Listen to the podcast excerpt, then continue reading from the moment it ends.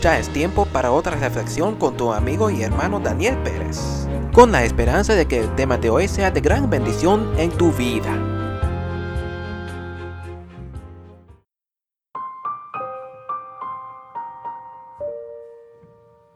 Reconociendo el gran sacrificio.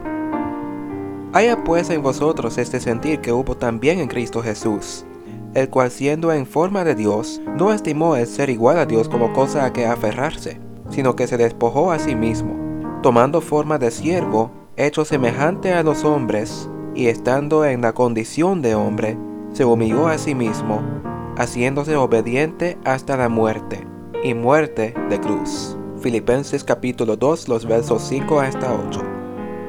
Cada vez que veo a un soldado veterano, le agradezco por su servicio.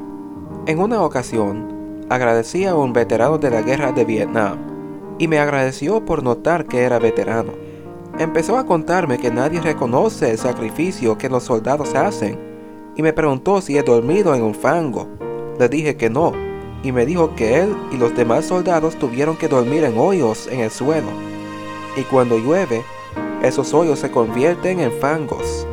Me dijo que una mañana navideña 17 tropas que estaban con él fueron matados y se acuerda de eso como si fuera ayer. Tal vez agradeces a los soldados y veteranos por su servicio. Después de todo, ellos hacen un gran sacrificio. Pero ¿has agradecido a Jesús por el gran sacrificio que Él hizo para ti? Él hizo un sacrificio más grande este sacrificio era su vida para que tú puedas ser salvo, porque de tal manera amó Dios al mundo, que ha dado a su Hijo unigénito para que todo aquel que en Él cree no se pierda, mas tenga vida eterna. Juan capítulo 6, el versículo 16.